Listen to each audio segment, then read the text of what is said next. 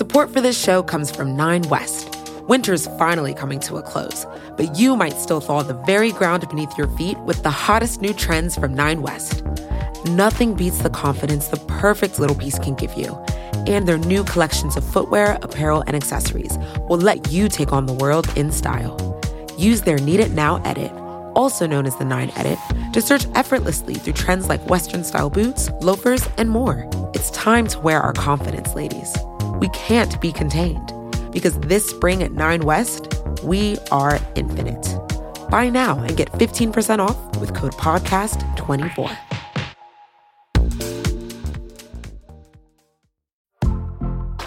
Your body is unique. So, why would you settle for a weight loss plan that's one size fits all? Noom is the weight management program that takes into account your biology to build a custom plan just for you. Stay focused on what's important to you with Noom's psychology and biology based approach. Sign up for your trial today at Noom.com and check out Noom's first ever cookbook, The Noom Kitchen, for 100 healthy and delicious recipes to promote better living. Available to buy now wherever books are sold. The cut. The cut. The cut. Cut. The cut. The cut. The day after my Grams died, a friend sent me a copy of Joan Didion's The Year of Magical Thinking, which I guess was meant to be this handy dandy Bible for my sadness, which is totally thoughtful, don't get me wrong. But it was doubling down on sadness that I wasn't ready to feel in the first place. So now, Joan Didion's memoir about losing her husband and her daughter has been sitting on the edge of my kitchen table, unread. And aside from avoiding people's questions and watching loads of television, I don't know if even now, after four months, I am equipped with the proper tools to handle loss.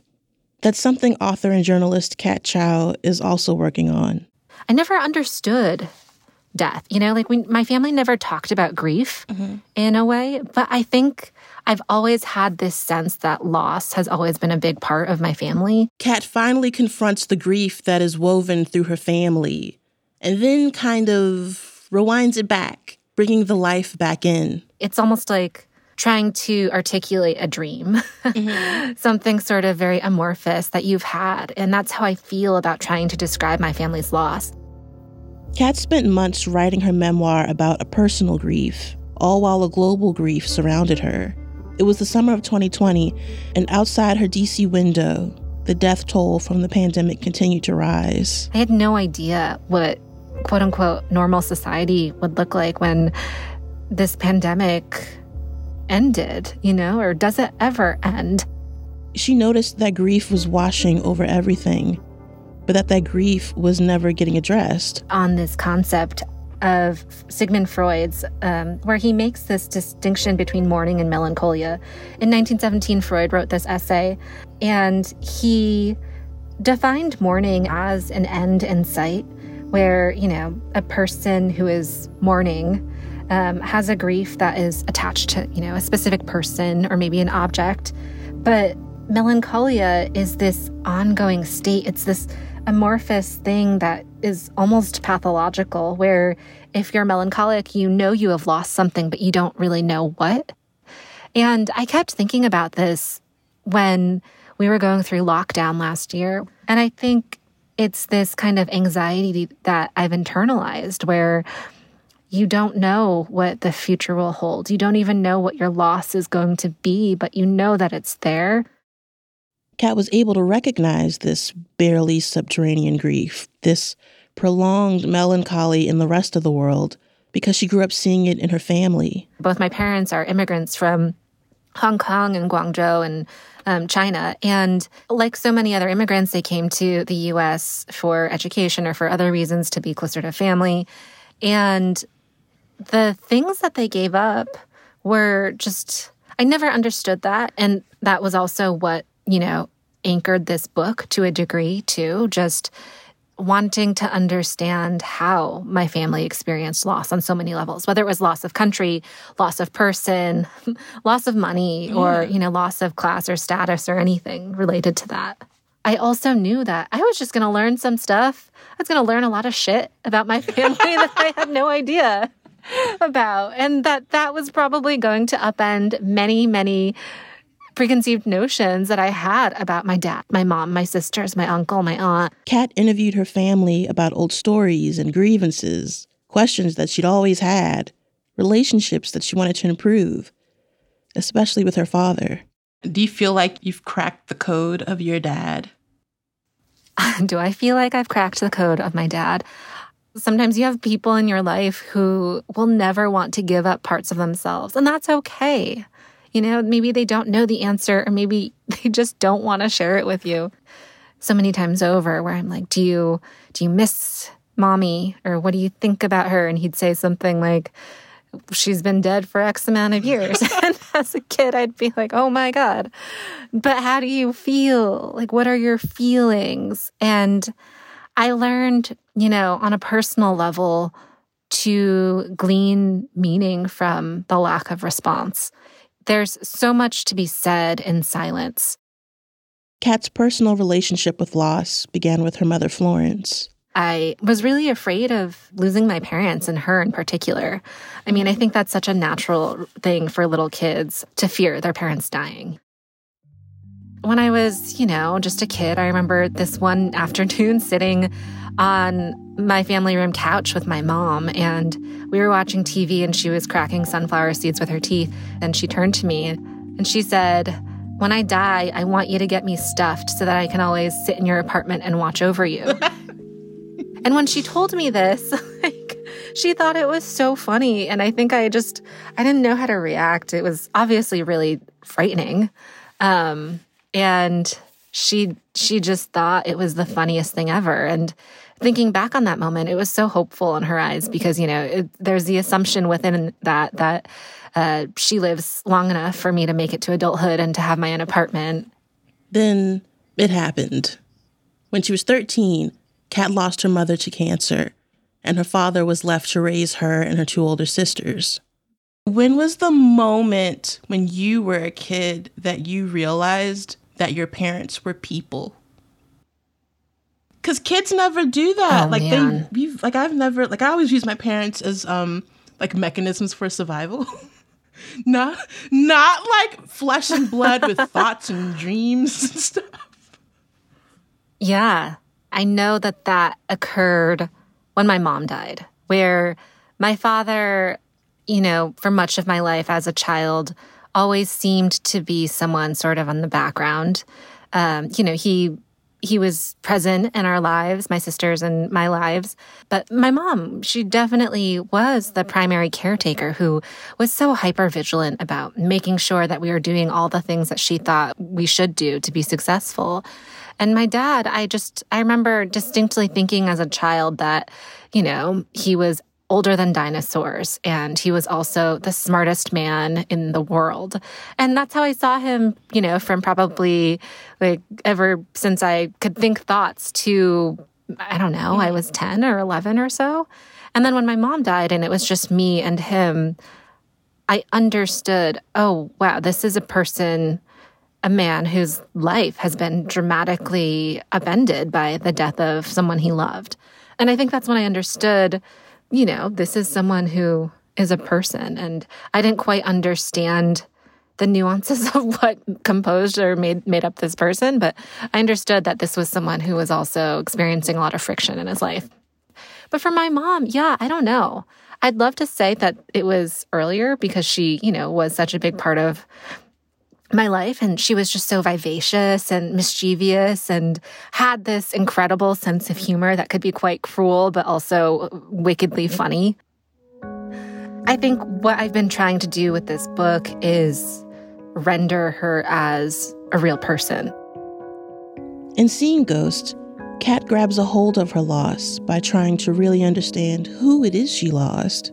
Because Kat was so young when her mother passed away, she never got to know her the way adults can know their moms. You know, when there's this illusion of being equals.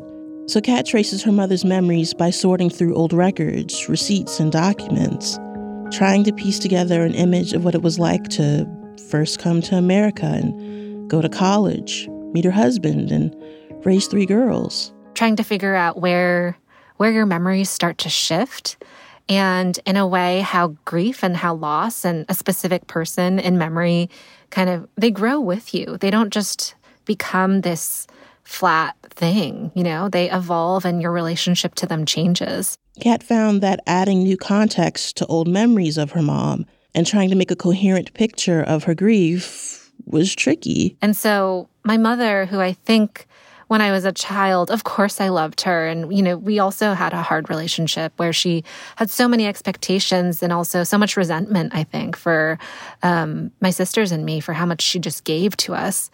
And I as a kid, didn't even know where to begin processing all of that. But as an adult, getting to hear her history and sifting through all of these documents, um, her, you know, checkbook records, her, her, you know, the receipts for the baby grand piano that she bought one year because she just wanted a status, you know, something, something to show status, even though we couldn't afford it. And it, it definitely drove our family into debt. All of these little pieces helped me assemble a more clear image of her, as imperfect as that is. There's only so much of a life that can be reconstructed from its pieces. So Kat turned towards imagination. Throughout the book, Kat has moments where she writes directly to her mother, asking her questions and trying to put herself in her mother's shoes. I address my mother as you. And I wanted to do that because I understood that as an adult, I can't speak to her directly, but I have so many questions I want to ask of her. So many questions that I could ask, for example, my father, but not ask my mother because she's no longer with us. And I loved this idea of being in conversation with her to show the longing because I think when you address someone who is not there, it is it's such an intimate act, right? I wanted to show this arc of memories that are told in mostly past tense until the last you know section of the book that is back to present tense to sort of swing the reader into this different mindset of oh this is this is someone who is now also internalizing this loss differently and to hopefully signal not that the grief or loss is over or lesser but it is there's a different orientation to it one part of that accumulating image of her mom that has always been clear is another older loss. It's a loss that shaped Kat's mother and in turn shaped Kat as well. Before I was even born, my mother had and my dad had lost their only son, Jonathan, who would have been two years older than me. And he was basically his death, I felt as a child, was the only reason why I was born, why my parents decided to have me, the third kid, because they had this hole that they had to fill. As a child, I, I understood this, or, you know, I, I knew and I'd hear them talk about Jonathan. We'd go to his grave in the cemetery, um, you know, for Chinese New Year or other holidays. We would um, burn incense for all of our dead ancestors, including Jonathan. And my parents would, you know, they, they wouldn't pray exactly, but they would kind of speak to him in, in Cantonese and, and wish him well. And so I think I always had, as a child, this sense of like, what space am I inhabiting? Who am I? And why am I here? And then also just watching my parents in a way demonstrate this very restrained grief for their parents um, or other, you know, ancestors or people they'd lost many, many years ago, it reminded me that, you know, it was always kind of present. After the break, the words, the rituals, you still need them.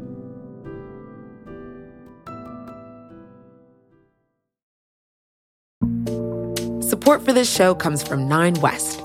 Winter's finally coming to a close, but you might still thaw the very ground beneath your feet with the hottest new trends from Nine West. Nothing beats the confidence the perfect little piece can give you. And their new collections of footwear, apparel, and accessories will let you take on the world in style. Use their Need It Now edit, also known as the Nine Edit, to search effortlessly through trends like Western style boots, loafers, and more. It's time to wear our confidence, ladies. We can't be contained because this spring at 9 West, we are infinite. Buy now and get 15% off with code PODCAST24.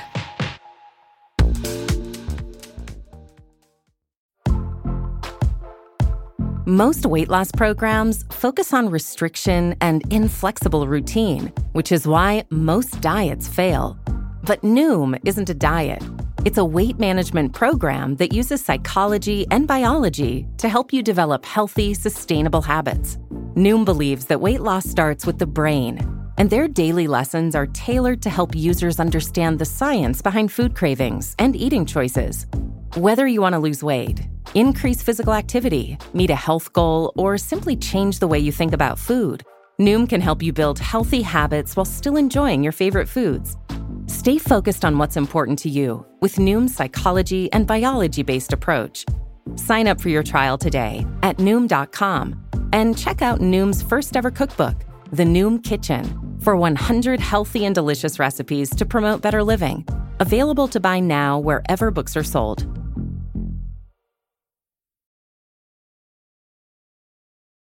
While reading the book, it was the first time since the passing of my dad and my grandmother that I had viewed them as ancestors. Because I think you like, there's this moment where you're looking at a picture of your mom and it's, it's a bit of an aside, but you're like now an ancestor. When did you feel like you made that distinction? I think it took adulthood. It took adulthood for me to my mid 20s when I um it took until my mid 20s to see my mom as an ancestor, I think, because earlier even though I'd been feeling grief so closely and loss so closely and intimately and was always thinking about it, I was still sort of afraid of it. Mm-hmm. You know, I, I mean, I think I've always understood that loss is a process and it never leaves you, but I don't know if when I was 13 or 14 or 15 or even 21 really thought of my mom as this dynamic person even after her passing. And I suppose calling her an ancestor helps me think of her as someone who I can still access or think about with more depth, who, you know, for um, various holidays that my family celebrates, I can burn incense for her and still in a way provide for her by burning, you know, tissue paper clothes or money or or something like that. And I think it was sometime in my mid 20s when I started partaking in these traditions myself and feeling, you know, less sheepish about doing it and kind of owning it a little bit more as my own. Um, you know, like, you know, you've come to these parties before. Parties like Lunar New Year celebrations at our house. I still have pictures of that meal on my phone, but I distinctly remember in your backyard burning the tissue paper clothes and the, the, the joss money. the joss money, and then burning the incense too. Yeah, and that being like in remembrance, like you're gi- giving something to the ancestors. Yeah. In honor of my mom, but also just anybody who is no longer with us too. And yeah, I think that question about ancestor and the use of that word is so interesting because I'm not sure it was even that intentional of a distinction, but in retrospect, I see it as something that was quite spiritual and also, I think, a result of just being a little bit more mature and also being okay with really acknowledging that, for me at least, when I lose someone, when someone passes, you're always reassessing your relationship to them throughout every single life stage. Like, you know, um, I'm thinking about having kids now, and I'm thinking about what it means to be a mother and thinking about what my mother would have told me about it. You know, it's just your relationship always alters. You say this thing about your mother's passing where you're like, I hate her death for how it knocked my family down, but I hate how I believe I needed it to become to become who I am. Yeah. Was that through the process of writing this book like something that you slowly realized? I think I've always felt after my mom's passing that her death made me harder. You know, it made me tougher. Um, it made me the person who I am today. It made me scrappier, so independent. And that line was really hard to write because I think I felt, and to an extent now, feel a little bit of shame for it, you know? It's hard because no one ever wants to say, like, yeah, this death, I benefited from it. And I don't think I benefited from it in this positive way, but getting through a loss, you have to just dig so, so, so deeply within yourself to get through it. Um, and as a teenager, losing a formative figure like your mother um, as a 13, 14 year old. You have to figure out how to parent yourself in so many ways. I'm figuring out who I am like post my grandmother as like a Yeah. like as an adult and I'm remembering those life skills that she taught me. Right. When when you lose someone so formative to you, in a way you have to figure out how to absorb their best qualities that you needed and be that for yourself or other people. Oh, definitely. Like I recently vacuumed on a Sunday, like the holy day, and I knew my grandmother would have been mad at me.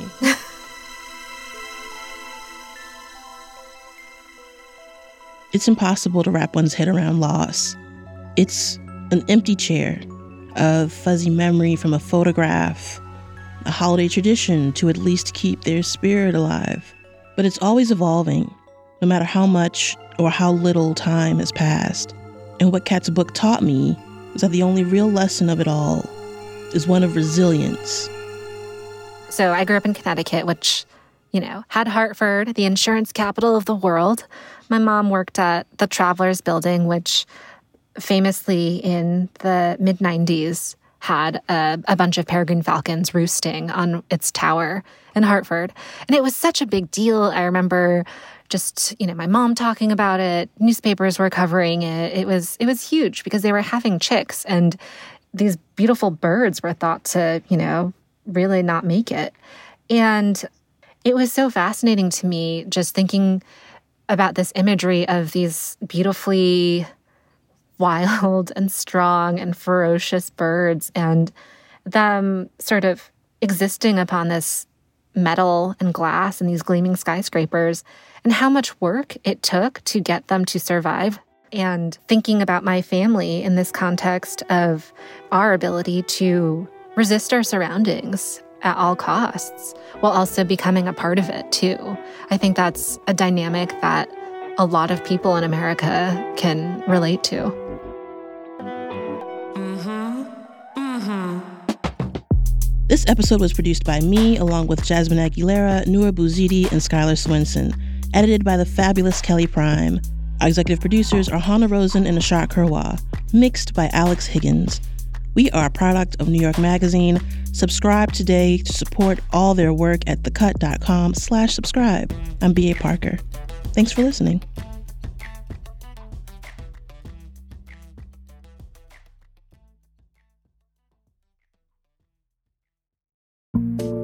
Support for this show comes from Nine West. Winter's finally coming to a close, but you might still thaw the very ground beneath your feet with the hottest new trends from Nine West. Nothing beats the confidence the perfect little piece can give you. And their new collections of footwear, apparel, and accessories will let you take on the world in style. Use their Need It Now edit, also known as the Nine Edit, to search effortlessly through trends like Western style boots, loafers, and more. It's time to wear our confidence, ladies. We can't be contained because this spring at Nine West, we are infinite. Buy now and get 15% off with code PODCAST24.